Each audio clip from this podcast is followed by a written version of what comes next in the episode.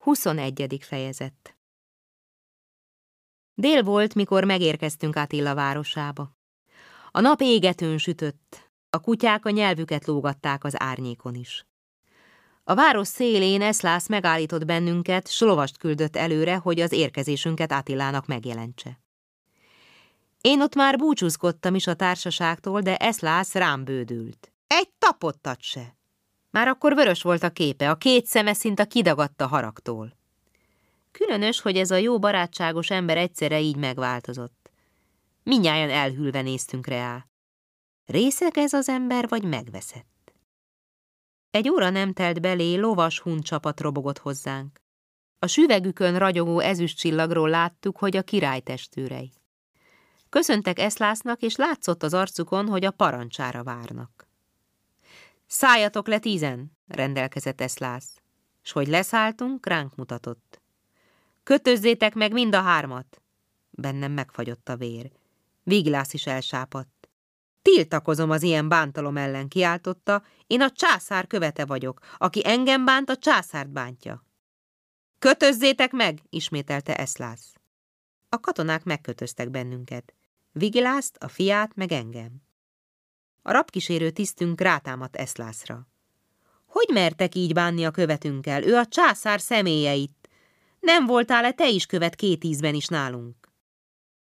Eszlász az úton mindvégig együtt ivott és barátkozott azzal a katonával. A kérdésre csak félvárról pökte oda. Felelek azért, amit cselekszem. Uram, kiáltottam én is méltatlankodva, nem tudod-e, hogy én nem tartozom Viglász úrhoz? Mert akkor már sejtettem, hogy ez a rókaképű vigilász rossz fát tett a tűzre. De nékem Eszlász nem is felelt. Motozzátok meg őket, mondotta, mikor már a kezünk hátra volt kötve. Vigilászt motozták meg először. Az inge alatt egy bőrövben találtak hetven aranyat, a fiánál is annyit. Tőlem a királyné ercényét meg a csátnak szóló levelet vették el. Azután Vigilásznak a ládáit bontották föl, a szekér közepén egy közönséges fenyőfa ládában másik kis vaspántos ládikót találtak, csak akkorát, mint a csecsemőkoporsók. De az a láda olyan nehéz volt, hogy két embernek kellett kiemelnie. A többi ládában élelem volt, rizs, búza, szárított hal, aszalt gyümölcs, két ládában ruhaféle. lász a vasládára mutatott. Ennek a kulcsa hol van? A nyakamban, hörögte Vigilász. Szinte kék volt már sápadságában és dühében. A melle úgy zihált, mint a kovács fújtató. Meglásd, nyihálta. Megkesülöd ezt. A római birodalom szereti a békét, de ebből nem következik, hogy gyengébb a hunoknál. A római tiszt hátat fordítva állt Eszlásznak. Megfordult és megvetően súnyított Eszlásznak a csizmájára. Itt várok estig, míg az emberek és a barmok pihennek, mondotta keményen. Azután mindjárt visszaindulok. Megjelentem a császárnak, hogy ha barbárokkal barátkozunk, a kezünkben bot legyen. Ez hát sértő szó volt. Vártam, hogy Eszlász megrohanja. Az a vékonylábú tiszt annyi lett volna annak a testes hunnak, mint elefántnak a majom. De nem, hogy eltaposta volna, sőt inkább barátságosan felelt neki. Én meg arra szólítalak, így mond, hogy jer velem. Tiszt vagy és becsületes ember, a kardodat nem veszem el, de kényszerítelek, hogy velünk jöjj és győződj meg arról, hogy nem mi vagyunk a barbárok, hanem ti. S intett a testőröknek, hogy induljanak. A tiszt habozva állt, de aztán, hogy Eszlász lóra ült, s neki is intett, hogy hasonlóképpen cselekedjék, hát csak fölfordult ő is a lovára, s megindult Eszlász mellett. Szótlanul haladtunk át a város főutcáján. Utánunk szekéren hozták a vaspántos ládát, s a tőlünk elkobzott két fontnyi aranyat. Eszlás se beszélt. A tisztünk is csak magában tajtékzott. 22. fejezet 11 óra tájban, a hunok szerint délután három órakor érkeztünk Attila palotájához. Útközben persze föltekingettem csátéknak az ablakaira, meg Rika királynénak a palotájára is. Nagy megkönnyebbülésemre nem láttam senkit az ismerős hölgyek közül. Egyenesen a palotába vittek. Bevezettek bennünket egy nagy terembe, amelynek az egyik oldala kelet felől nyílt volt, csupán hat karcsú oszlop tartotta. A teremben csak egy trónféle barna szék állt. A falakon semmi dísz, csak sötétvörös keleti szőnyegek. Mikor beléptünk, Attila az oszlopok alatt állt. Olyanféle fehér ruha volt rajta, mint a közhunokon, de bő és finom gyolcsból való. Az ink fölött azonban újatlan sejemkabátfélét viselt, félcombig érőt, megyszínűt. A fején meg földgyűrt karimájú fehér posztós üveg. A kardja fekete sejem zsinóron a derekán. Körülötte a nyalka edekon a szuszogó csát, a másik csát, a lesi szemű fővezér Berki, orgovány, bikafejű mácsa, kászon, upor, vacsar, a főurak szokott csoportja és egy alacsony, hosszú szakálú és hegyesfülű öregúr, Árdárik király, akit akkor láttam először. Valami öt testőr is állt ott, s köztük egy álmos fiatal ravó. Eszlász előlépett. Levette a süvegét és meghajolt. Uram, mondotta, ihole vigilász. Megmotoztuk. Ezeket az aranyakat találtuk nála. S bokros bajszú arca diadalmasan fordult a szolgákra. A szolgák már akkor letették a ládát, s föl is nyitották. Az arany egyetlen nagy bőrzsákba volt kötve, hogy azt is megnyitották, zizegve ömlött ki a ládából a padlóra. Eszlász folytatta. A ládában van száz font arany, vagyis valami nyolcszáz szolidus. Nála volt ez az öv is. Szintén arany van benne. Van egy font. A fiánál ugyanennyi.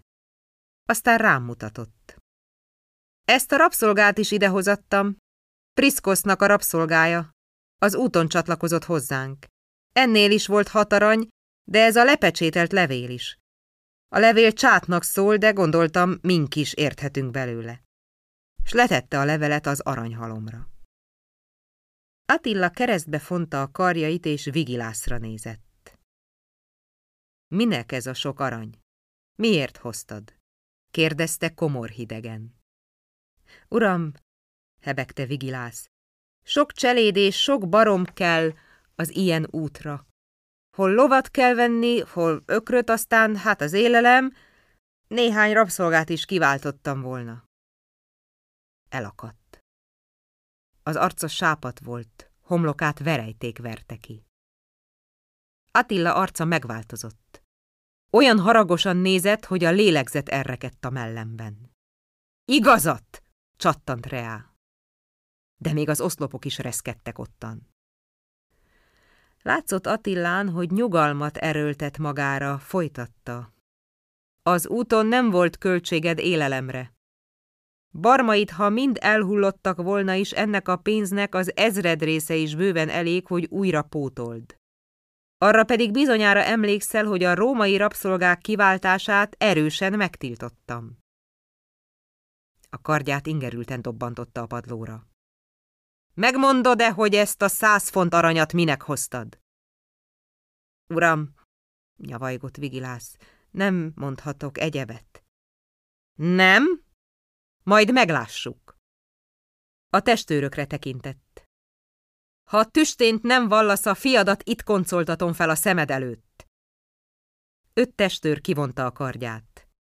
Az ércnek az a hideg csesszenése, az a csend, a további parancsra való várakozás lélegzet elállító valami volt. A vér úgy éreztem megfagyott bennem, mint a patakvize télen. Micsoda sötét titok van itt. Micsoda pokolba keveredtem én bele. Apám! sikoltotta a fiú. Stérdre esett az apja elé. Apám! Uram, nyöszörgött Vigilász is a térdére esve. Mindent megvalok, csak a fiamat ne, a fiamat ne. Hát beszélj! De amint az első hazugszót kimondod, a kardok a fiadba mélyednek. Székért intett. Oda vitték, beleült, és a szék karjára könyökölve várta a vallomást. Uram, kezdte Vigilász vacogva. Ez az arany bűndíj, a te felséges életed díja. És az arca olyan volt, amilyen csak az akasztófa alatt álló ember arca lehet. Az elején kezd, parancsolt fagyosan Attila. Vigilász nyálat nyelt. A szemét kínlódva forgatta, mintha folytogatnák, de hát vallott. Mikor Edekon úr nálunk járt Oresztész urral, jól mondom, jól, Oresztész urral, a császár Krizafiosz urra bízta őket, hogy úri helyük legyen és jó asztaluk. Krizafiosz a testőrök kapitánya, hatalmas úr és kedves embere a császárnak. Ő mindjárt maga vendégeiként bánta követekkel. Elvitte őket a városba, megmutogatta nekik a tengert, a régi Bizánc falait, az aranykaput, a temetőt, a hippodromot, a Zsófia templomot, nagy Konstantinos porfír oszlopát, a lámpaházat, mindent. A tolmács én voltam. Attila Edekonra tekintett. A szemével kérdezte, hogy Vigilász igazat beszéle. Edekon mosolyogva biccentgetett rá. Vigilász lélegzete fogyottan tátogott, mint a partra vont hal, és nehéz mellel folytatta. Mindent elmondok az utolsó hajszálig igazán, csak a fiamat ne felséges király. Beszélj! Edekon úr bámuldozott. Különösen a palotákon és a művészé kincseken bámuldozott. Ezek aztán gyönyörű házak, mondotta. Nem hiába, hogy egy helyen lakó nép vagytok, de értitek is a házépítésnek a mesterségét. Krizafiosz erre így felelt. Minden csigának olyan a háza, amilyent maga nyálazgat magának. Nem értelek, felelte Edekon úr. Én akármilyen buzgó csiga volnék is, ilyen palotát soha nem tudnék nyálazgatni a testem köré. Dehogy nem, mosolygott Krizafiosz. Ha te nagyon akarnád, hun barátom, neked is lehetne ilyen palotád, márvány lépcsős, aranytetős. Mellette ciprusos kerted. Kerted alatt a tenger. És amíg így beszélt Vigilász, olyan volt, mint valami beszélő halott. Én csak vártam, hogy micsoda rettenetesség gomolyodik ki ebből a vallomásból. Ne tréfáj velem, felelte Edekon úr. Ilyen palota álomképnek is értékes, de már hogy juthatnék én ilyenhez? Krizafiosz mosolygott, aztán azt mondta nekem görögül, hogy maradjak hátra Edekon úrral, és bíztassam, hogy ha komolyan áhítozik egy szép márványpalotára, délbe jöjjön el ebédre ő hozzá, de egyedül, teljesen egyedül. Hát délben Edekon úr meg is jelent. Én kísértem föl a társalgó szobába. Edekon úr még inkább elámult, sorra tapogatta a kárpitokat, a székeket és a kerevetek szövetét, megbámulta a képeket, a kígyóformájú asztallábat, mindent, akkor, hogy le is ült végre, Krizafiosz azt mondta neki, miféle hivatalban vagy te Attillánál? Nálunk nincsenek hivatalok, felelte Edekon úr. Én csupán belső embere vagyok az uramnak, s én is a testőrségnek parancsolok, mint te itten. Szabad a bejáratod Attilához? Szabad. Éjjel is, mikor alszik? Akármikor. Hát éjjel is? Éjjel is. Edekon mosolygott. És ahogy akkor Attila ránézett, megszólalt. Milyen jól emlékszik a róka. Attila hátradőlt a karosszékén. A kardját a lába közé vette. Vigilász folytatta. Krizafiosz másra fordította akkor a beszédet. Ebédeljünk, így mond előbb. Hát ebédeltünk, de csak hárman. Ebéd után azt mondja Krizafiosz Edekon úrnak. Hát én a hitemet és becsületemet kötöm, hogy bármelyik palota a tiéd, ha akarod. S még lesz kincsed is annyi, amennyiről most nem is álmodhatsz. De mielőtt szólnék, esküdj meg, hogy amiket mondok, ha el nem fogadod, titokban maradnak Soha az életben senkivel nem közlöd, mert nagy baj kelhetne belőle. Edekon úr kezet nyújtott, s mind a hárman megesküdtünk, hogy a szó titok marad. De, uram király, én nem tehettem másképpen, én szolga vagyok. Negyven szolidus az esztendei fizetésem, és nekem tolmácsolni kell, amit mondanak. Én csak eszköz vagyok, nem is ember. Én nem cselekedtem ellened a magam lelkéből semmit. És tovább vallott. A titok szinte darabonként szakadt belőle. Attila komor volt. Én ólomhegyet éreztem a mellemben. Viglász folytatta.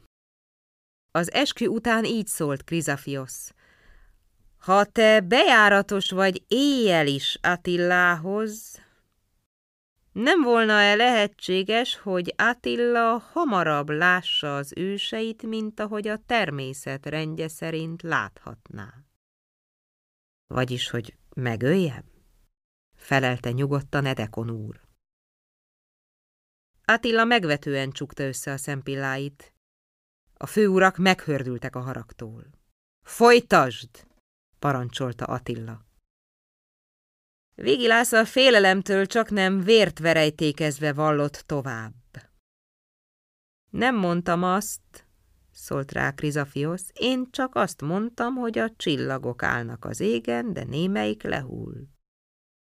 Attila csillaga is lehullhat, pláne ha valaki ügyesen megpiszkálja. Beszéljünk nyíltan, mondta rá Edekon úr. Ti görögök a fene tudja, micsoda madárnyelven szóltok. Az ajánlat világos. Az én dolgom az, hogy megöljem Attillát, a ti dolgotok meg az, hogy adjátok a palotát, a hozzáillő kincseket. De mit mond erre a császár? A császár? Felelte most már egyenesen Krizafiosz. Az én nyelvemmel a császár beszél. Attila a padlóhoz ütötte a kardját. Gazemberek, üvöltötte Urkon, egy bika szemű barna főúr. S a kardját már félig kirántotta, azonban Attila egy tekintettel megbékózta a karját. Egy minutumnyi csendesség. Künn egy lónyerít. Halott szagot érzek. Vigilász sápadtan folytatja. Edekon úr elgondolkodott, aztán így szólt. Ez nem csekély ügy. Mennyi pénzt ajánlotok érte? Amint mondottam, felelte Krizafiosz. Választhatsz egy palotát, bármelyiket itt a városban, csak persze a császárét nem. De azon túl akármelyiket, akár, ha tetszik ezt is, amelyikben most vagyunk. Így, ahogy van, szőnyegek, bútorok, minden berendezés a tied, s hogy pénzed is legyen bőven mindenkoron, a tied, amit adóképpen fizetünk Attillának, egy évi adónak megfelelő arany, vagyis 6000 font. Ez csak elég kincs. Elégnek elég, bólintott Edekon úr. De nekem már a gyilkosság előtt is pénz kell. A testőröket meg kell vesztegetnem.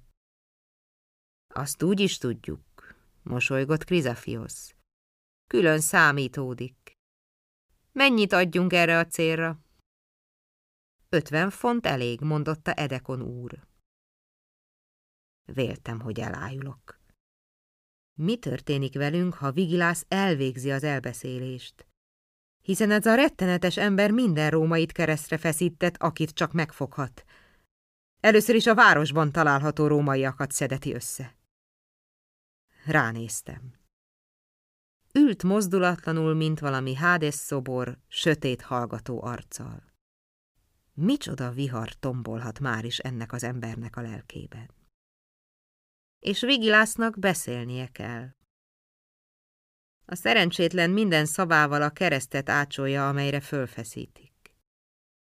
Csak percek kérdése az életünk. Krizafiosz fölkelt, folytatta kriptai hangon Vigilász, azonnal oda akarta adni az ötven font aranyat. Azonban Edekon úr visszatartotta. Ne siessünk ezzel, mondotta, mert a követtársaink megszagolhatnák, hogy sok az arany nálam, aztán megérkezésünkkor Attila apróra elszokta kérdezni, hogy illően fogadtak-e bennünket. Hogy kitől mennyi ajándékot kaptunk. Ennyi arany? Ha ajándéknak mondom, gyanút keltene. Így volt, bólintott rá Edekon. Daliás, simára borotvált álló hun volt az az Edekon. Az arca becsületes és apró szemei észtől csillogók. A király benfentesei közé tartozott. Ha országot és koronát kínáltak volna neki Attila egy hajszáláért, akkor is elmondta volna Attilának. A nagy emberek belső szolgái különös lelkek. Úgy élnek vele mellette, mint a fűszál a fatövén, a fa az életük. Számukra más élet nincsen. Érzik, hogy ha a fa ledől, az ő gyökerük is kiszakad vele. Vigilász folytatta. Hanem, mondotta Edekon úr, elmegyek én haza üres kézzel, s jöjjön velem ez a tolmács. Mármint én. Én aztán ettől megizenem, hogy az ötven font aranyat mikor és hogyan küldjék. Krizafiosz csodálkozott Edekon úrnak az okosságán. Bölcs a te beszéded, mondotta. Úgy lesz jó, ahogyan gondolod, én most fölmegyek a császárhoz, és közlöm vele, hogy emberünkre találtunk. Estére meghívlak vacsorára, a követtársaiddal együtt. S alkalom szakadtán elmondom, hogy a császár mit szól a vállalkozásodra. Így volt, bólintott rá a bajuszán sodorintva. Engem, uram király, folytatta Vigilász. Meg se kérdeztek, hogy mi a véleményem. Én csak ebb vagyok, uram. Hol erre löknek, hol amarra. Nem mondhatom, hogy nem, mert parancsolnak velem, és csak negyven szolidusz az évi fizetésem. Folytasd! szólt komoran Attila. Hát Vigilász tovább beszélt. Krizafiosz fölment a császárhoz. Ott volt délután mindestig. A császár odahívattam Márciálosz urat is, aki neki főtanácsosa. Mit beszéltek, mit nem, nem voltam ott a tanácskozásukon. Csak este, mikor a hun követurak Krizafiosznál vacsoráztak, akkor rendeltek ismét oda tolmácsnak. Ahogy kiültünk vacsora után a kertbe, a követ urak a tengert és a tenger túlsó partjára ragyogó Krizopoliszt nézegették. Az asztalnál csak hárman maradtunk. Akkor Krizafiosz Edekon úrhoz fordult és szólott imigyen.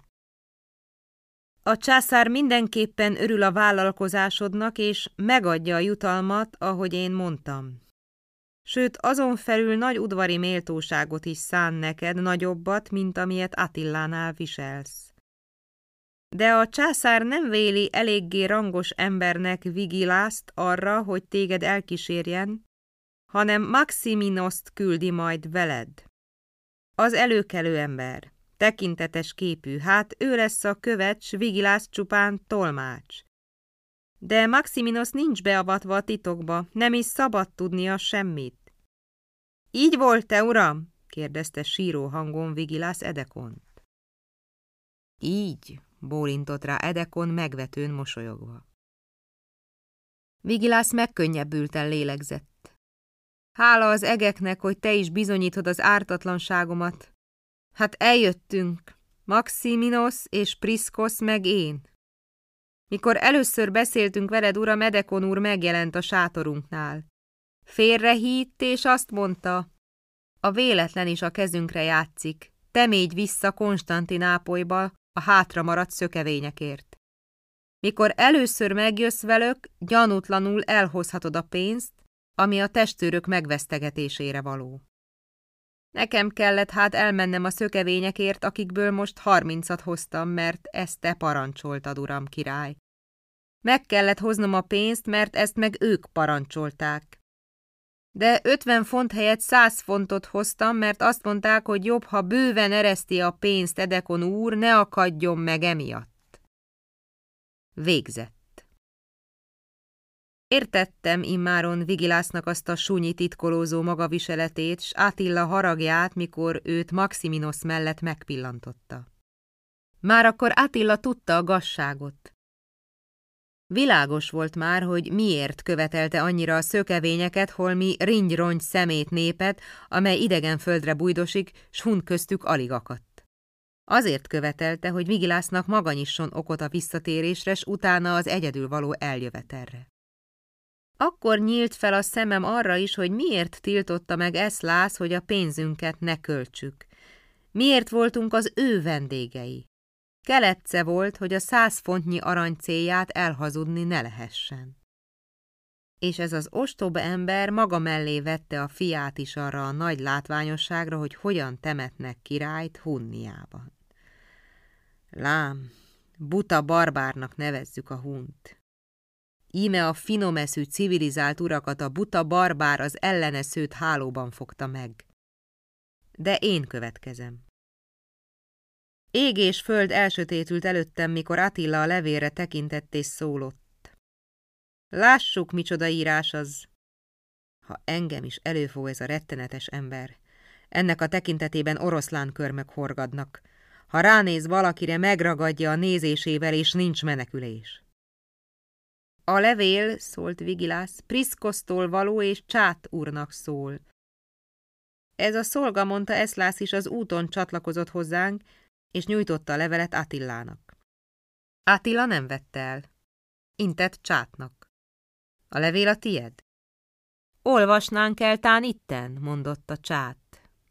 Nem tudom, mi levelezni valója van velem Priszkosznak. Hát olvassuk, hagyta rá Attila s a Ravóra tekintett. Ravó egy csontos, szeplősképű ember. A hunok közt csak Ruszti a neve, rövidítése Rustikiosznak. Idő múltával sok ügyem volt vele. Fölbontotta a levelet, s egyenesen hun nyelven olvasta.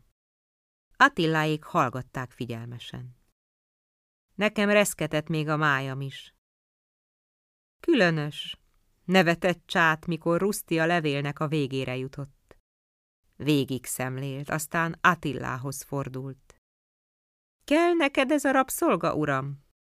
Az van a levélben, hogy tudós. Attila nem felelt. A karosszékban fél oldalt dőlt. Két keze egymáson a kardja markolatán. Sötéten nézett Vigilászra. Vigilász szinte megroskadt tekintet súlya alatt. Érezte, hogy az élete vagy halála fordul meg abban a percben az Attila fejében. A fia még ott térdelt, s a veszedelem érzetében az apja lábához húzódott. Remegett, mint a nyárfalevél. Oly kínos volt az a perc, hogy Vigilász végre felhördült, mint a vízből felbukkanó fuldokló. Uram, csak ezt az ártatlan fiút ne bántsd, csak ezt a fiút ne, ártatlan ő szegény! S könnyei végigcsordultak az arcán. A padlóra borult és zokogott. Micsoda alávaló népfaj ez, szólalt meg a fővezér. Minden római szolgámat elkergetem. Fölkoncoljuk őket, üvöltötte Urkon. Sőt, ellenkezőleg, mondotta Attila. Maradjanak örökös szolgák. Illő, hogy a hitvány faj szolgálója legyen a nemesebbnek. Attila minden szava törvény volt. A hunok nem szabadítják fel többé a görög és latin rabszolgákat. Az én sorsomra ezzel fekete pecsét került. Attila fölkelt és környezetéhez fordult.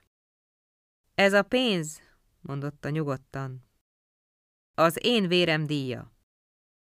Még ma osszátok széjjel a csatában elesettek özvegyeinek. Te ezt lász, visszamégy Konstantinápolyba. Veled megyen Oresztész is, és ez a fiú. Vigilásznak a fiára mutatott. Aztán Eszlászhoz beszélve folytatta. Ezt a bőrtarisznyát, amelyikben a száz font arany van, a nyakadba akasztod, és úgy állsz a császár elé. Így szólsz. Ismeritek-e ezt? Aztán, mikor ők megdöbbennek, ezeket a szavakat csapod a szeme közé az én nevemben. Teodózius nemes apától származott, s Attila is. Attila meg is őrizte a maga nemességét. Teodózius azonban elvesztette a maga nemességét, amikor Attilának adófizetőjévé vált, és azzal rabszolgájává. De nem becsületes az a rabszolga, amelyik az urának az életét orgyilkos szándékkal kerülgeti. Fölkelt. Az urak is mozdultak, hogy kövessék. És ez a fiú? kérdezte Eszlász Vigilásznak a fiára mutatva. Ez a fiú ötven font aranyváltságdíjat hoz az apjáért. Addig az apja bilincsekben és börtönben legyen. A császártól nem hozunk semmit? Vagy igen, felelte sötéten Attila. Krizafiosznak a fejét követelem. 23. fejezet Attila kiment.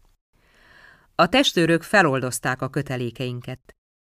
Viglász összeborult a fiával. Sírtak. Én nem tudtam, merre mozduljak. Csát utána ment Attilának a palota belseje felé, oda nem követhettem. Eszlász még ott állt. Ládára vagy zsákra várt, amelyben az aranyat elviszik. Tekingetett is a tárházak felé. Uram, szólottam neki, az én aranyaimat most már tudhatod, hogy az én aranyaim nem a bűnös pénzből valók. Aranyadat? Fordult vissza. Nem vagy-e rab? Megértettem. A rabszolgának pénze nincsen. Ami az övé, az az uráé. Ha pénz, ha gyermek, ha állat, az uráé. Éppen azért kérem, feleltem keményen. Mert rabja vagyok csátúrnak. Kötelességem a tiltakozás, hogy ami őt illeti, a többi aranyjal össze ne hányják. Megpillogta a szavaimat, aztán intett, hogy az erszényemet fölvehetem. Kibandalogtam a palotából. Gondoltam, megvárom csátot a kapuban. De olyan voltam én, mint a félig agyonvert. Ahogy mégis széttekintek, látom a kutat a fővezérháza előtt. Mosdjunk meg. Porlepte a hajamat, arcomat, nyakamat. Megmosdottam a vájúból, ittam is. A víz langyos volt a nap melegétől, és zöld moha úszkált benne, de azért megittam. Egy óránál is tovább vártam aztán a kapuban, míg végre kiérkezett csát is. Lóháton ült, mert a hunok még tán a padlásra is lóháton járnak. Mikor a kapuhoz közeledett, előléptem és meghajoltam. Jár utánam, mondta barátságosan. Oda bent aztán, hogy leszállt a lováról, gondolkodva végignézett rajtam. Hogy is hívnak? Csak Zétának, uram, feleltem szomorúan. Zéta, Zéta, furcsa név. Élnek a szülőid? Apám talán él még. Mi az apád? Szegény parasztember. A fejét rázta. Mi a fenét kezdjek én te veled? Egy öreg rab állt a ház előtt a többi között. Nagy fej, nagy arc, fehér szakál. Csak az állát beret válta ki. A kezében szíjra fűzött kulcsok. Csokona, szólt neki csát. Ezt a rabot küldték nekem ajándékba. Ki nem váltják, de nem is lehet ezután. Mire használhatjuk? Mit tudsz? Bübögött az öreg, s végig szemlélt, mint valami lovat. Az uramnak megírták, feleltem nyugtalanul, históriát, geográfiát, filozófiát, grammatikát, retorikát. És néztem rá, kell -e még több? Az öreg is nézett, mint valami álmos elefánt. Lovat vakarni tudsz-e? Uram, fordultam csáthoz, mintha megütöttek volna, vajon nem lehetnék-e nevelője a te két szép gyermekednek? Mert láttam, hogy két kedves fiacskád vagyon, és hogy nincs mellettök nevelő rab soha. Csát gondolkodva sandított reám. Hát majd meglássuk, mondotta, és az öreghez fordult. Adjatok neki ennie, aztán hadd pihenjen, mert messzi útról jön. Valóban fáradt voltam, s bizonyára sápadt is. Az öreg főrab szótlanul indult meg előttem. Követtem. Hátra vezetett a konyhába, ennem adtak ott valami sajtot meg kenyeret. A sajtra gyanakodva néztem, lósajt, gondoltam, nem eszek belőle, s a szakácsasszonyra is néztem, bajuszos, mogorva asszony. Nem mertem neki szólni. A kenyérből ettem egy falatot, aztán vizet ittam, sokat. A cselédek kíváncsian vizsgáltak. Egy füstös képű leány rézedényt sikált. Egyszerre csak fölemeli a fejét és szól. Értesz-e, hunul? Értek, feleltem bágyattan. Honnan jössz? Konstantinosból. Kiváltanak majd? Nem. Valamennyien csodálkozva néztek reám, hallgattak. A sarokban az egyik nő avzón nyelven szólt halkan a társának. Csinos fiú, kár érte, hogy a nyaka kissé hosszú. Az öreg csokona visszatért, és az istállóba vezetett. Nagy faépület volt az, s láthatóképpen sok ló és marha szokott telelni benne, de abban az órában csupán két ló unatkozott a jászol mellett. Az istálló egyik oldalán sok szalmadikó, a sarkon megtán tíz is egymás mellett, a falakon sok rongyos, pókhálós téli ruha, förtelmes istállószak sok légy. Elborzattam, hogy azt az utálatos helyet megláttam. Ez lesz az én tanyám? Én otthon Konstantin városában lepedős ágyon háltam, a gazdám tiszta kis tornácán, az ablakban virág, a falon nagy Konstantinos és nagy Teodóziós arcképe. A levegő ott tiszta és tengerillatos. A legyektől szitaszövet kárpit védi a szobát. Nem alhatnám, mondottam az öregnek. Engedd meg, hogy kint maradjak. Ha adsz egy pokrócot, leheverek rá odakint. Pokrócot? Hm. Hát anélkül nem lehet. Adott egy durva lópokrócot. Leterítettem a szénabogja tövén az árnyékban, és ráheveredtem. Mi lesz belőlem, ha csát nem fogad gyermeke mellé, ha a csikósok közélök? Este felé hozzám tassogott az öreg, látta, hogy nem alszom. Nagy karaj barna kenyér volt a kezében, meg sajt. No, mondotta jól elkűen, megpihentéle már. Majd éjjel, feleltem. De nem hálhatnék én itt az éjjel is? Mert sohasem bántam én lóval, istálóban sem háltam soha, idekint jobb szeretnék. Hát lehet, dörmögte jóságosan. Leült mellém. Fából faragott sótartót vett ki a zsebéből, és falatozásba fogott. Hova való vagy? kérdezte. Elmondtam neki, amit elmondhattam. Azután én kérdeztem. Milyen a világ itt csátéknál csokon a bátyám? Megbocsáthatótán, hogy érdeklődöm a ház iránt. Hát, vonta vállán, kinek, hogy? Rabnak kenyere mindenütt keserű. Mégis, hogy bánnak itt a rabokkal? Kivel, hogy? Érdöme szörint. Az úre jobbik vagy az asszony? Hát, az úr bizony keménykezű, az asszony meg számon szedi a veréptojást is, de azért inkább szolgálok itten, hogy sem másutt. Hát a kisasszony.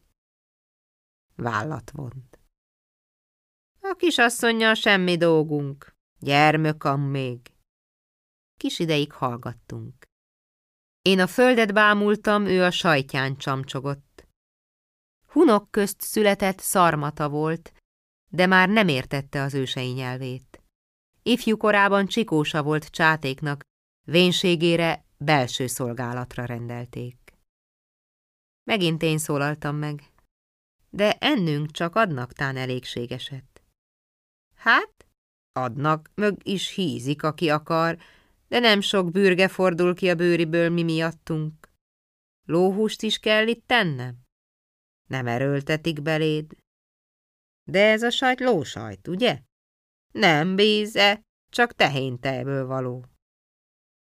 Valami húsz disznó robogott be a kapun az ólak felé. A cselédek nagy füles dézsákban cipelték nekik a moslékot. Az öreg fölkelt, eltette a bicskáját, sótartóját. Oda ballagott. 24. fejezet Hajnalban az a veszett lárma ébresztett föl, amely csak a barbárok városában hallható. Tülkölés, ostordurrogás, disznóröfögés, tehénbőgés, emberi hújjogás. Az emberek is a nappal kelnek, megmozdul a város. Lovasok robognak elő, itatnak a kútnál. Az asszonyok futnak borzasan a disznó után, cselédek nyújtózkodnak a paloták előtt. A harmatos fákon verép csiripel, a város fölött galambok kerengenek. A fecske apró köröket csapva kezdi a légyvadászatot. A szénában alkalmas jó vackon volt, más szolgák is háltak ottan, de nem háborgatott csak egy-néhány szúnyog. Letisztogattam magamról a szénaszálakat. A sarumról, amennyire lehetett, leveregettem a port. Elkedvetlenedve láttam, hogy oldalt kifes lett. A rabszolgák nyáron mezitláb járnak, ilyen szép sarut, mint az enyém, erre nem is látni. Ha lepusztul a lábamról, vajon mezitláb kell-e járnom emőke előtt? Megmosdottam. A hajamat is elrendeztem fésű nélkül, ahogyan lehetett, aztán a kapuba álltam. Gondoltam, ha a gazda föl kell, hivat majd. Hát csak ugyan. Egy óra múlván szólítanak a szolgák. Hé, görög! Be az úr elé! A család az emeleti verandán ült. Tej, vaj, szalonna, éget bor állott az asztalon. Emőke a két gyermek mellett. Ott volt Gigia is, s egy horgasorú vénlányrab piros kabátban. Mindezt egy pillantással láttam, mikor beléptem. Meghajoltam. Az ajtó mellett maradtam, és lesütöttem a szememet, mint rabnak illik az ura előtt. Mi van a kezedben? szólított meg csát. A pénzem. S előre léptem, oda nyújtottam neki. Aranyak, bámult el csát. Hát ilyen gazdag vagy te? Priszkosz megengedte, hogy ezt a szót is ösmerjem, Enyém. Itt tudom, más a szokás. Apám, szólt emőke hevesen. Ezt a pénzt Ríka nagyasszony adta ennek a görögnek.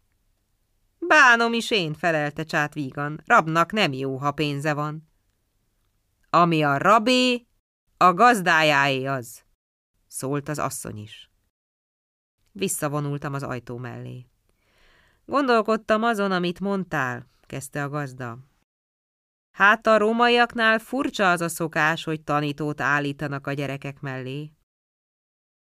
Illedelem szerint igennel vagy nemmel kellett volna felelnem, de mit illedelmeskedjek én az ilyen barbárnak, aki lóhúst eszik, és elzsebeli a szegény rabnak az erszénykéjét. Az ember csak neveléssel válik emberré, feleltem a tekintetemet fölemelve. A két fiúcska eszesnek látszik. De hát mi az Isten fekete csodájára tanítassuk őket? Először is a betűkre, uram. A betű a kulcsa a szellemi kincstárnak. Szellemi kincstár? Mi az a szellemi kincstár? A lélek gazdagsága, uram. Sok ezer ember gondolata, tudása, okossága vagy emléke, ami mind meg van gyűjtve a könyvekben az évek sok elmúlt százai óta. Hát olvasásra tanítanád őket. Írásra és olvasásra, ha parancsolod, uram. Bolond vagy te legény. Hát nem látod, hogy én gazdag ember vagyok? Annyi íródeákot fogadok, amennyit akarok. Hát minek tudjak én írni, vagy a fiam? Hogy ezt bosszúsan és igazának bizonyosságával mondta, nem mertem ellenkezni. Hát akkor matematikára. Mi az Isten fekete csodája az? A számolás tudománya, uram. Hát az mire való? Én sose olvastam meg barmaimat, mégis meglátom, ha lovam vagy tehenem hiányzik. Az apró jószág hol több, hol kevesebb, mit számolgassuk? Arra való a kulcsár. Tartsa észben az. Hát még mit tanítanál? Geográfiát, históriát, filozófiát, rebegtem aggodalmasan. Mindent, amit parancsolsz, uram. Ne beszéljen velem görögül, hunul beszélj. A geográfia a földnek ismerete, uram. Okos embernek jó ismernie az országokat, hegyeket, vizeket, hol milyen nép lakik, milyenek a városok. Merre vannak bányák, püspökségek, hegyi átjárók, várak, hol milyen ipar dívik, s más efféle. Ez már jó tudomány, bólintott elgondolkodva. De ez se való gyereknek. Ez csak királynak való. A király odaviszi a népét, ahová ő akarja. A fő az, hogy a nép füves helyen legyen, folyóvíz mellett. Hát még mi tudományt ajánlasz? A históriát, vagyis történelmet. Arról szól, uram, hogy akik előttünk éltek, miféle emberek voltak, kik voltak a királyaik és vezéreik. Miféle küzdelmekkel éltek, hogy erősödtek, hogy gyöngültek, hogy okosodtak a maguk szerencsétlenségein. Csát a fejét rázta. Ez a regősök dolga, mondotta, meg a hegedősöké. A fiaim nem szorultak arra, hogy tanulják ezt. Ha éppen e félék hallgatására van kedvök, hivatnak regőst, hegedőst, elmondatják. Hát még. Már elfűtött a meleg. A filozófia, vagyis a bölcsesség tudománya, mondottam búsan, a hét görög bölcs élete és tanításai, különösen Arisztotelész, Epiktétos, Platón és Szokratész. Csát legyintett. Vigye el őket a görög ördög. Én nem tanultam könyves bölcsességet, mégis okos ember vagyok, a fiaim sem lesznek alábbvalók. Nem mertem többet szólani. Szinte elbágyatnom a szerencsétlenségtől, hogy nem a ház belsejében alkalmaznak szolgálatra. A házat a te illata töltötte be, emőke rám se nézett. Szomorú voltam. Csát felhajtott egy ezüst poharat, bizonyosan égett bort ivott belőle. Hát, mondotta végre, majd meglátjuk, mire használhatlak. Ideiglen az lesz a dolgot, hogy engem kísérgetsz. Menj! Megkönnyebbülten lélegzettem. Hát mégse löknek a lovak mellé. Csát mégiscsak különbnek tart a többinél. Meghajoltam, s úgy hátráltam ki, mintha a császár bocsátott volna utamra. A horgasorú vénleányra utolért a folyosón, meglökött és megvetően nézett rám. Neveletlen barom! Elámulok. Miért? Bejössz, nem köszönsz. Kimégy, nem köszönsz. Csodálom, hogy az úr pofon nem csapott. 25. fejezet Negyed óra múlván kilépett csát. Már akkor ott állt a lova felszerszámozva. Szerencsés jó reggelt adjon az Isten, bólongtak a szolgák. Kedves egészségedre váljék az éjszakai nyugodalom. Csát körül tekintett. Még egy lovat. A füst itthon van-e? Nincs, uram, felelte a lovász. Kieresztettem a ménesbe, hiszen... Hát akkor az öreg Balkánt. Nyergesen? Nem. Elővezették a másik lovat, se nyereg, se pokróc rajta, se kengyel. Csát indett, hogy üljek föl, s megindult. Én utána. Végig poroszkáltunk a hosszú utcán. Mindenfelől köszöntek neki, ő csak a kezét emelgette a süvegéhez. Egyszer aztán hátra kiált. Zéta? S lépésre lassította a paripáját. Melléje siettem. Jártál te az uraddal a császári palotába? Sokszor, uram, szinte mindennaposan. Beszélj valamit róluk, hogy miféle emberek azok. Úgy tudom, uram, jártál ott követségben. Ezelőtt három évvel jártál ottan, mikor hatezer font aranyat vetettek a császáron. Igaz, de hazugságot minden szó, fiam, és színeskedés minden mozdulat. A becsületes szint úgy öltik magukra, mint az ünnepi ruhát. Én a hétköznapi pofájokról szeretnék hallani valamit, beszélj! Elmondtam neki, hogy Teodózius gyönge, gyámoltalan ember. A nénye kormányoz voltak éppen, de az meg egy-néhány tanácsosnak az eszével. Már láttam, hogy társalkodóképpen járat maga mellett. A beszélgetés szünetében aztán a magam ügyéről is szóltam neki. Engedd meg, uram, hogy valamit mondjak, ami nem a beszédünkhöz tartozik. Mikor kijöttem tőled, uram, a cselét figyelmeztetett, hogy nem köszönök. Hát én ezért bocsánatot kérek tőled, uram, nem tudtam a szokást. Nálunk a rabszolga nem szólhat, csak ha az ura kérdezi. Nem baj, legyintett jóságosan. Kiérkeztünk a méneshez. Ott egy alacsony, deres paripát választott ki. Az volt a füst.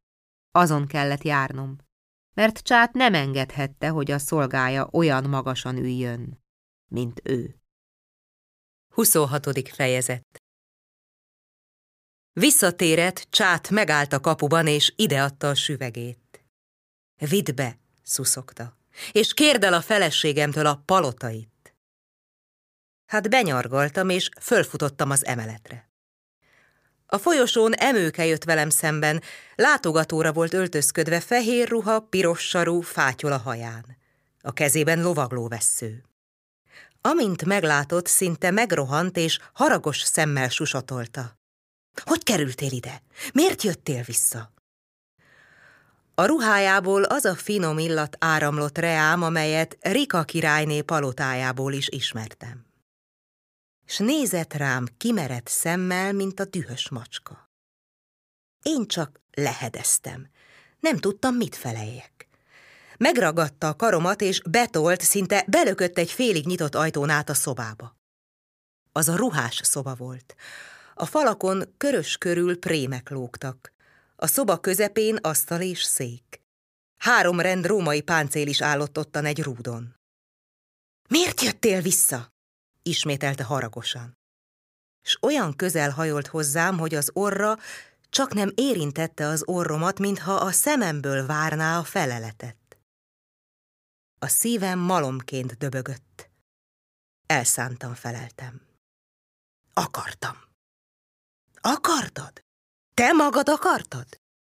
Én magam. De hát miért? Szabad voltál te. Apám azt mondta, hogy Priszkosz ajándékozott neki. Miért vagy rab? Én magam vetettem magamat rabbá. Tudd meg, kisasszonyom, elszöktem Priszkosztól. Levelet írtam az ő nevében. Mindez csak azért, hogy visszajöhessek. A leány nézett rám merően, szigorúan. Nem értelek. Miért cselekedted? Csupán azért feleltem a keblemre nyúlva, hogy megtudjam. Te adtad nekem ezt a rózsát. Bámulva, a szemöldökét összevonva nézett a rózsára. Aztán megint az arcomra fagyott a szeme. Nem, és kisietett a szobából. Én is kitámolyogtam.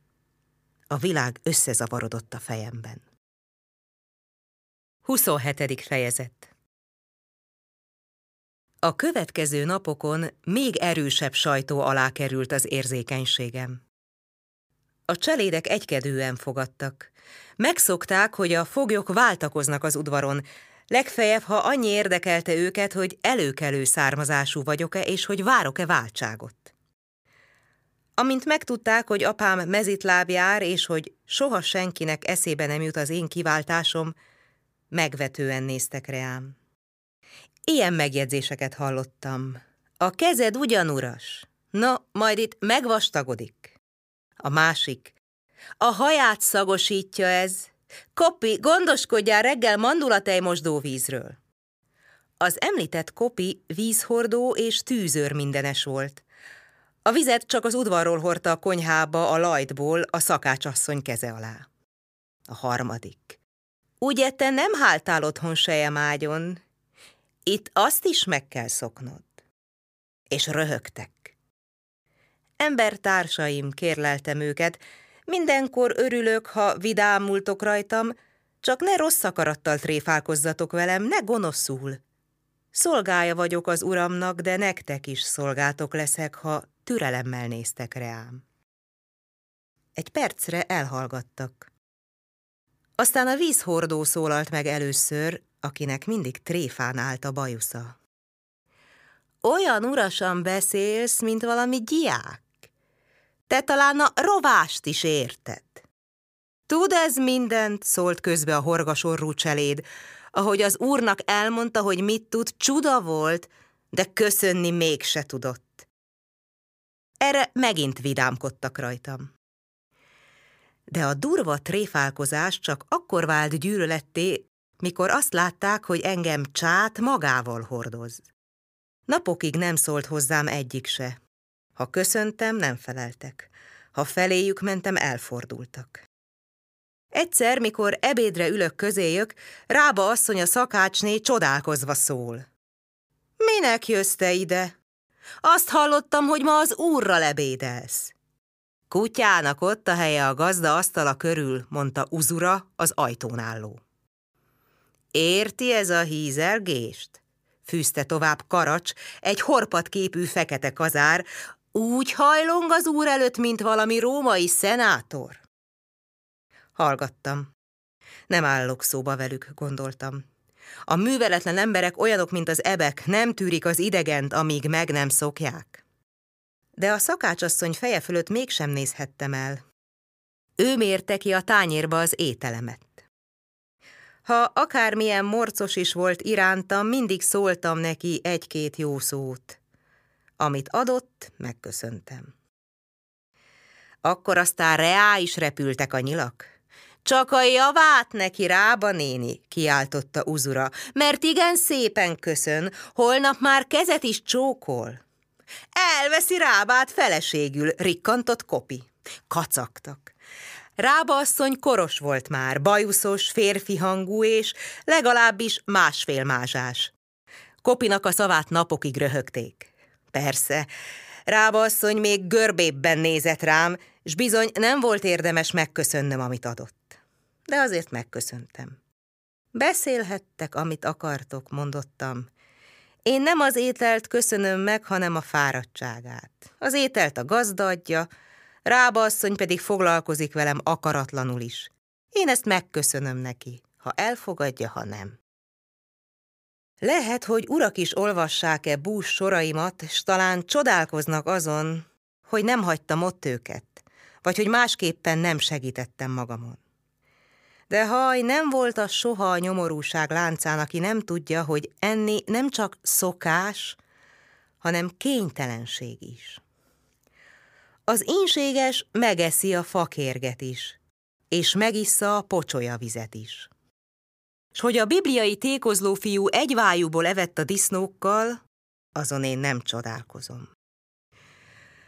A mai eszemmel bezzeg tudom már, hogy velük kellett volna figuráznom magamon. Ha tréfáltak rám, tódítanom kellett volna a tréfájukat, s akkor minden nyiluk lehull előttem de a lelkem úgy meg volt akkor törve, hogy csak vonaglottam, mint a bottal összevert kígyó. Minden fájt, még az ostoba szó is. Hallgattam hát, s félre vonultam.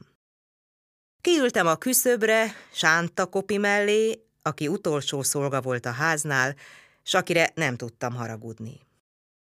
Látszott rajta, hogy a tréfálkozás nem gonoszsága neki, hanem csak mulatsága. Ebb nem volt önállók, mert az egyik gyermeket megharapta egyszer valamelyik kutya, s akkor csát minden kutyáját megölette. A konyha előtt baromfiak tanyáztak.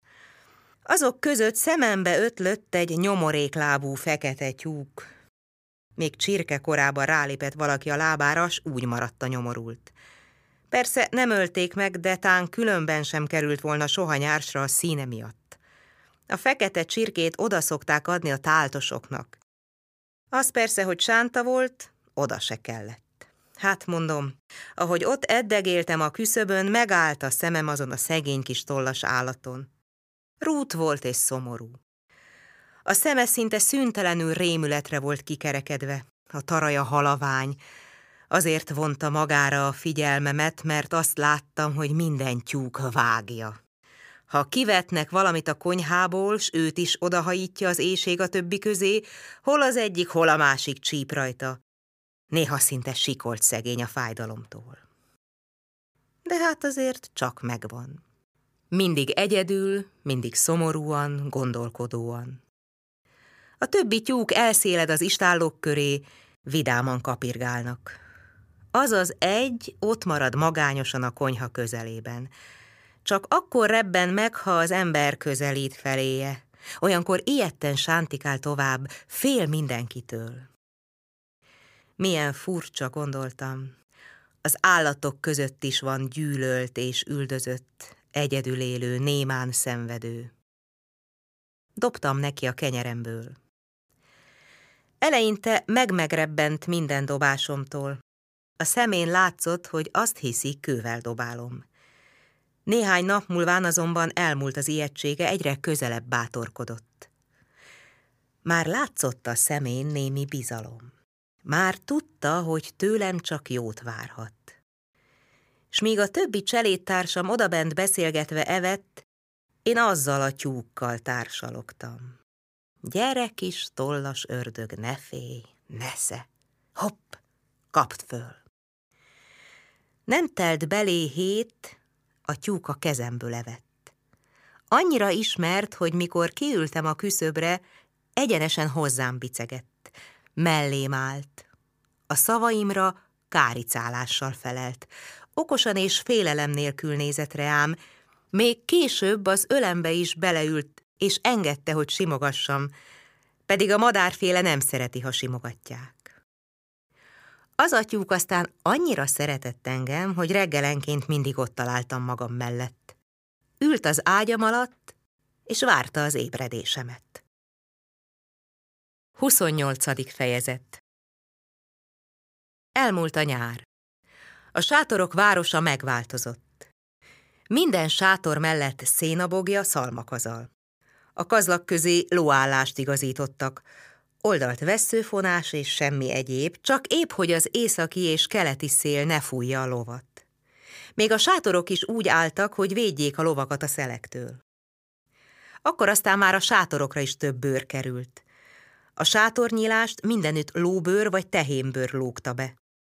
Nappal félreakasztották, éjjelre lebocsátották. Az emberek is megváltoztak. A lobogós ing és gatya bozontos bőrruha alá került. Farkasbőr, medvebőr, szarvasbőr, borjúbőr, de mind szőrösen. A könnyű posztósüveg helyét is tornyos prémsüveg váltotta föl. A közrendi embereké bárányprémből való, a jómódúaké rókaprém, hótprém. Attila süvege oroszlán sörényből készült. A fővezér és más előkelők medvekucsmát tettek föl. A gazdám is medvekucsmát viselt. Csupán a rabszolgák jártak tovább is hajadon főtt. Én még mindig csatlósa voltam csátnak. Az istálóban való alvást megszoktam. Nehezen törődtem belé, és könnyeztem is néha miatta, de mikor az idő hidegre fordult, az állatok melege enyhítette az állapotomat. Emőkét minden nap láttam. Rám se nézett. Csak néha, mikor tanuk nélkül találkoztunk, szólt egy-két szót hozzám, félvárról hidegen, de mégiscsak szólott. Egyszer azt kérdezte, hogy meg vagyok-e elégedve a sorsommal. Kisasszonyom, sóhajtottam. Én vagyok a föld legszerencsésebb boldogtalanja. Az következett volna, hogy megkérdezze, miért mondom magamat szerencsésnek és miért boldogtalannak, de ő ehelyett csak vállat vont. Késő bánat. Ha téged látlak, feleltem, nem bánok én semmit. Tudod-e, mondotta fenyegetően, hogy az életeddel játszol, semmiért. Neked semmi, nekem mindenem. Haragos szemmel fordult el, és ment tovább. Egyszer a kert felől való ablakon könyökölt. Szürke őszi este volt, a hold akkor kelt. Arra mentem, és köszöntem neki. Jó estét kíván a te rabszolgád. Rám nézett, az arca nyugodt volt. Megálltam egy percre, hogy talán mond valamit, de nem mondott semmit és nekem tovább kellett mennem, mert a szolgák megláthatták volna, hogy a kisasszony beszélget velem. Egyszer meg ott ültem búsan az ajtó előtt. Annyira elmélyedtem a gondolataimban, hogy nem is figyeltem arra, kik járnak mellettem. Csak akkor pillantottam föl, mikor már ott állt, és a ruhája illata megérintett. Vadmacskából készült prémköntös volt rajta. A fején ugyanolyan süveg. A lovát várta. Fölkeltem és meghajoltam. Akkor szólott. Egészséges vagy-e? Köszönöm, bókoltam. Lélegző halott vagyok. Többet nem beszéltünk. Pedig én, amikor csak lehetett, mindig kerestem a fonalat, amely bevihetne a házba. A gyermekeknek szüntelen kedveskedtem, hol játékot csináltam nekik, hol virágot vagy gyümölcsöt vittem be, csak hogy a többi rab épp úgy kedveskedett nekik, s a nők jobban értik a csirke nyelvet. Nő rabszolga pedig volt ott tíz is. Csáttal lehetett beszélnem, hiszen azért is tartott maga mellett, hogy gyönyörködjék bennem, mint valami köszörült kőben. Az ő rabja vagyok, tehát a műveltségem is az ő műveltsége. Hordozott magával, mint ahogy a láncait, gyűrűit viselte. Érezte, hogy érték vagyok, csak azt nem tudta, hogyan lehetne aranyra váltania. Én hát kedves kutyája lettem. A rabszolgák látták, hogy nem rúg el magától, hát ők is más szemmel néztek már.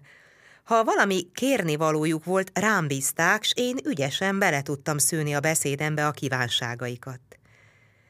De a magam ügyeiben ostoba voltam és szerencsétlen. Hiába példáloztam neki, hogy az ebédlőjében nem okos rendben függenek a szőnyegek, hogy a kincseit, fegyvereit velem tisztítassa. Megkérdezte, hogyan gondolom, aztán megtanítatta velem más valamelyik cselédjét. Látszott rajta, hogy igen alkalmas csatlósnak tekint, s hogy minden tudomány érdekli, Bárhová ment, kísérnem kellett őt hajadon főtt, nyerget lelovon, és beszélnem kellett neki akármiről. Elképzelhetetlenül tudatlan ember volt. Néha, mikor azt gondoltam, hogy ért, olyant kérdezett, hogy alig bírtam a kacagásomat elnyeldesni. A tudatlansága arra vitt, hogy magam koholjak olykor tudományos tételeket, soha meg nem történt történelmet, nem létező országok és népek leírását. Ő mind elhitte. A kutyafejű emberek, a fejetlen emberek, az egylábúak neki mind hihetők voltak.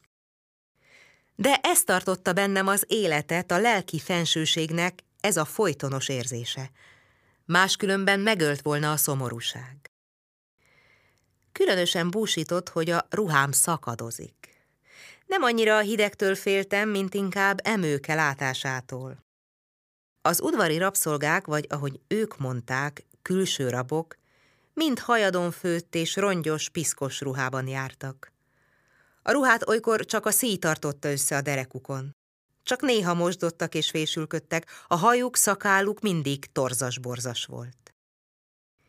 Én időnként megmostam magam a ruháimat, s megvartam, ha elszakadt. Rendesen mosdottam és fésülködtem de még mindig a római ruha volt rajtam, és a sarum annyira szétfeslett, hogy pirulva néztem a lábamra. Már szégyenkeztem emőke előtt. Ha jönni láttam, elbújtam előle, vagy hátat fordítottam. Reszkedtem egy pillantásáért, s mégis kerültem, hogy ne lásson. Mikor az első hó leesett, dideregve lovagoltam a gazdám mellett, a kezem kék volt, s az orrom vörös. Érezhette, hogy erőltetve jön belőlem a szó. Ördög a bőrödbe, koffogott rám. Mit vacogsz, mit dideregsz? Miért nem kérsz ruhát csokonától, hiszen meggebetsz ebben a hidegben? Ó, uram, feleltem búsan. Az öreg csokona olyan ronda ruhákat osztott széjjel, hogy attól tartottam, ha felveszem magamra, megszólnak téged a ruhám miatt. Csát dühösen csapott a kardjára. Ki mer én rólam rosszat beszélni? Senki se járatja a rabszolgáját sejemben. Mégis, mikor hazaérkeztünk, Csát fölhitt, és maga szórta szét a ruháit, hogy válasszon belőlük reánvalót. Már régen óhajtkoztam, hogy hun ruhám legyen. Hun akartam lenni. Ha hun vagyok, egy lépéssel közelebb vagyok emőkéhez. De máskülönben is tetszett már nekem a hunviselet, a fehér ing, gatya, sastollas süveg, a lóháton járás. Csak az őszi viselet nem tetszett még. Az emberek olyanok, mintha valami rokonságban volnának az állatokkal, lovon ülő medvék. Csát sok fújás és káromkodás között kiválasztott egy rókabőr nadrágot, farkasbőr köntöst és borjúbőr csizmát.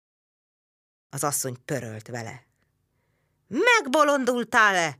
mondotta, hogy jó ruhát adsz ennek a rabnak. Cséba? mordult rá csát olyan hangon, amin őt úri körökben nemigen hallottam. Az asszony elkotródott. A ruha csak ugyan díszes volt.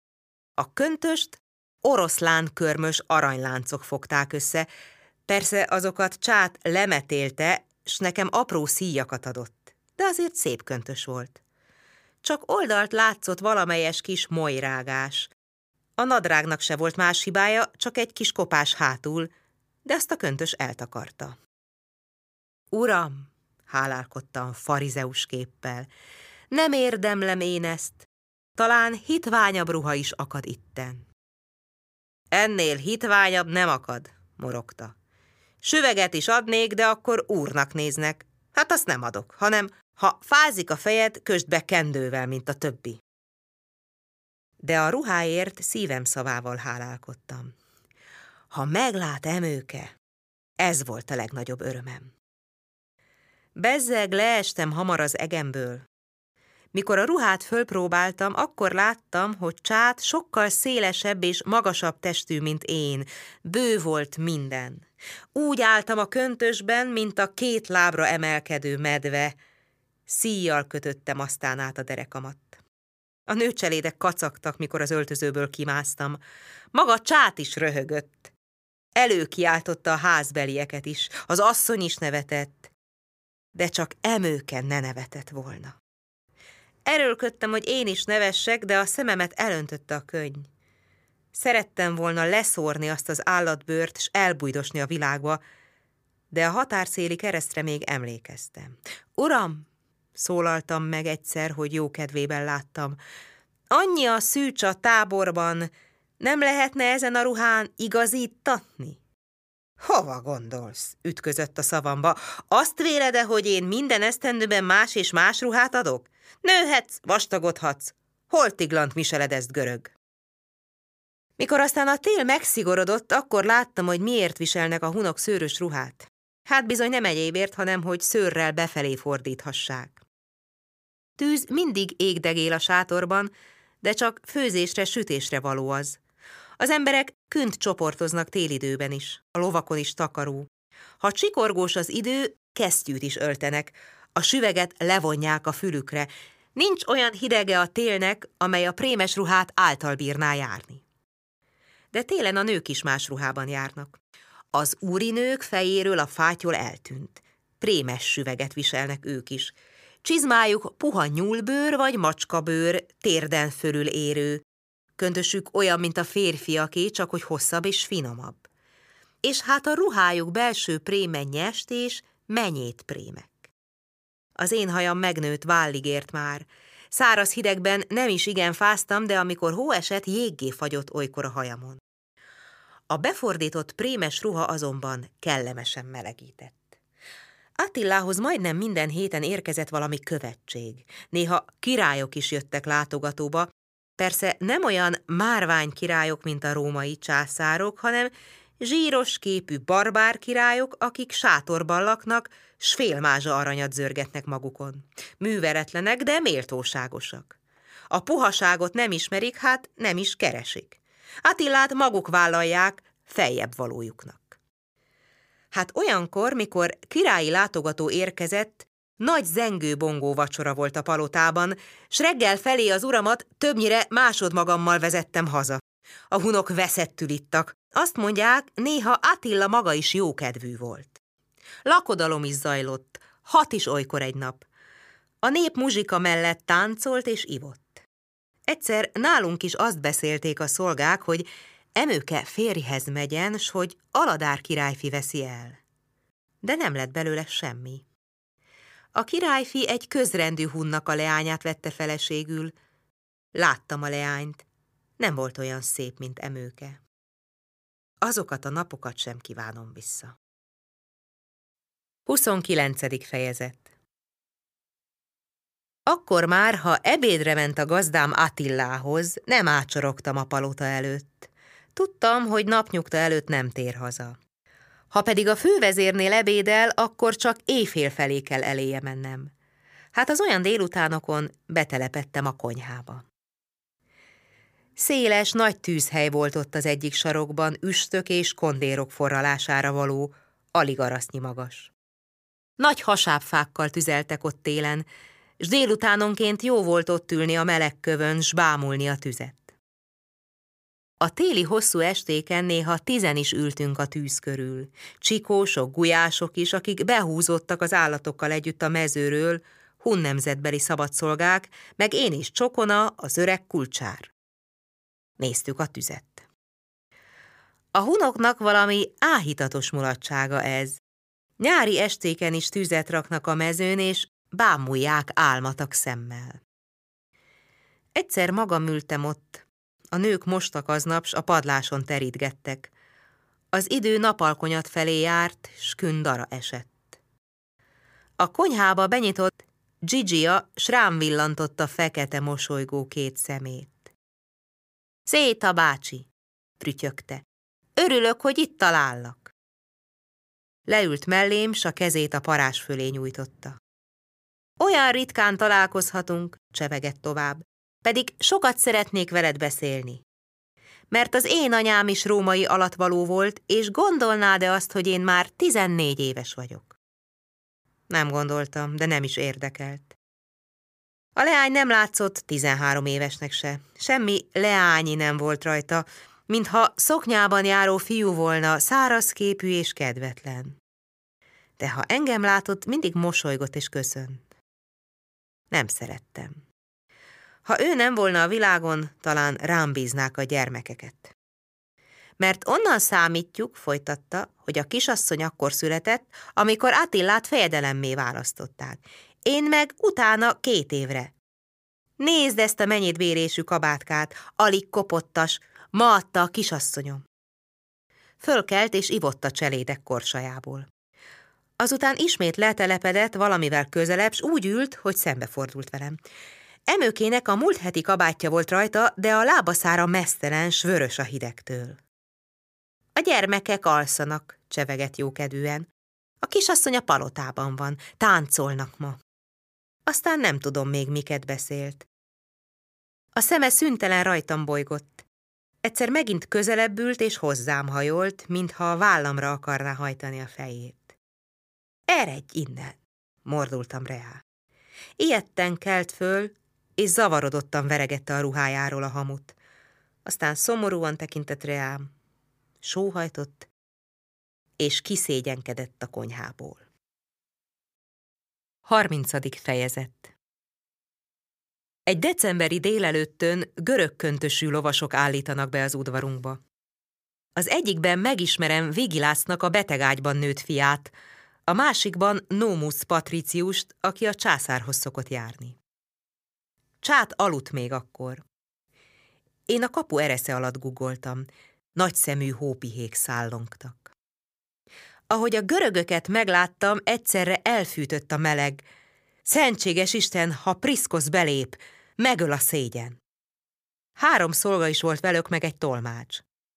Valamennyi őket ismertem látásból.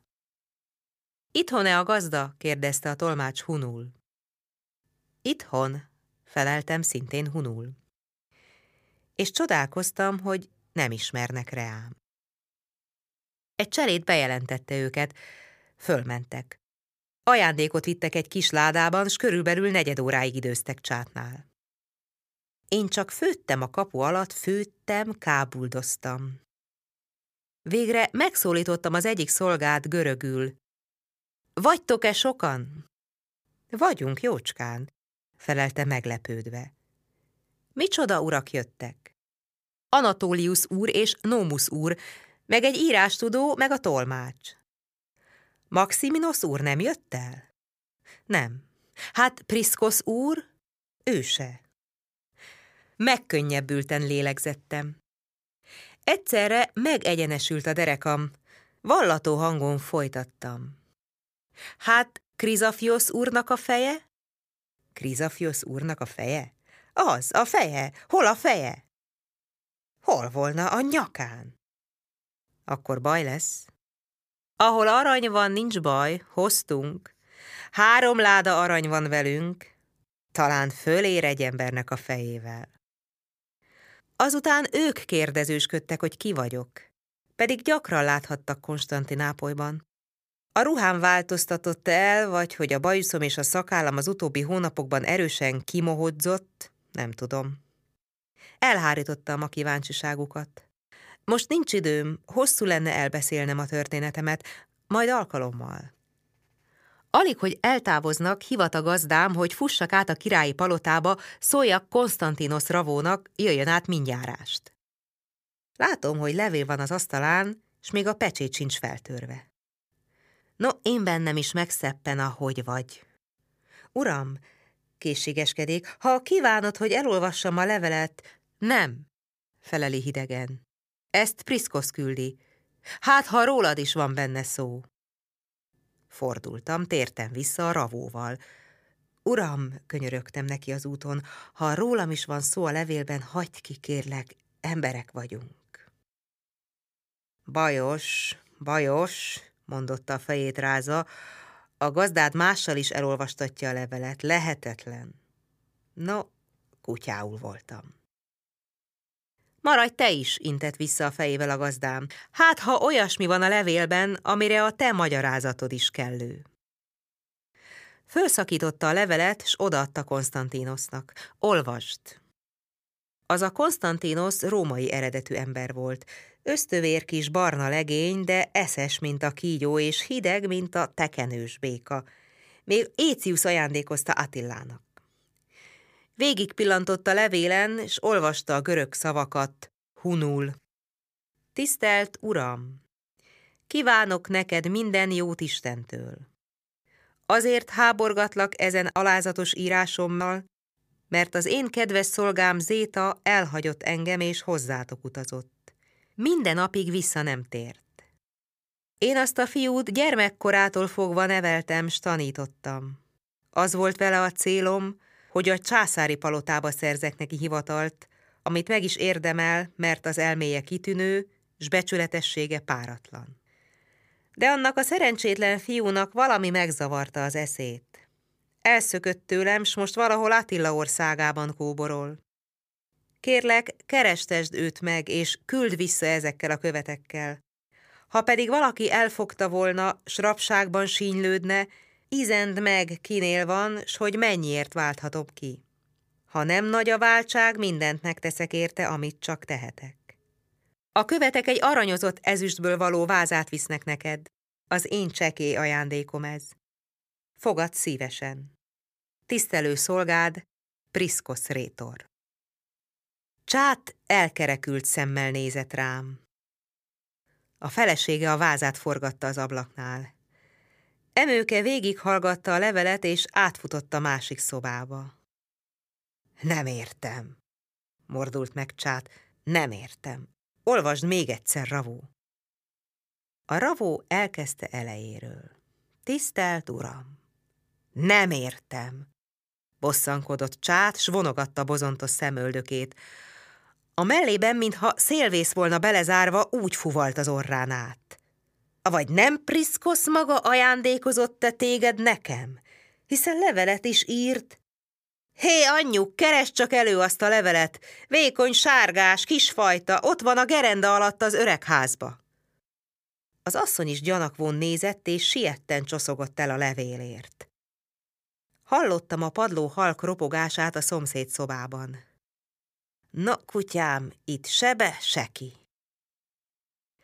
Uram, Szólaltam meg, mintha valami nagy kő alá szorultan szólanék. Vallomással tartozom neked. Azt a levelet nem Priszkosz írta, nem. Én írtam. Csát rám merett. Te írtad? Én. Hát ez a levél hamis volt? Nem tagadom. Elfelejtettem, hogy barbárral beszélek, s nem művelt emberrel, Csádban egyszerre megbődült az állat. Nem várt magyarázatot, csak azt látta, megmertem csalni. Fölkapta a széket. Gazember! ordította olyan hangon, hogy a faház reszketett belé. Hely, kutya, gazember! És megfordította a széket a feje fölött. Én csak a karomat emelhettem föl védelemre, de a rettenetes csapástól a karom leroppant, lelettyent, eltörött. A szék is eltörött. Csát kezében csak a székláb maradt. Azzal is úgy sújtott főbe, hogy világomat vesztve terültem el a szőnyegen.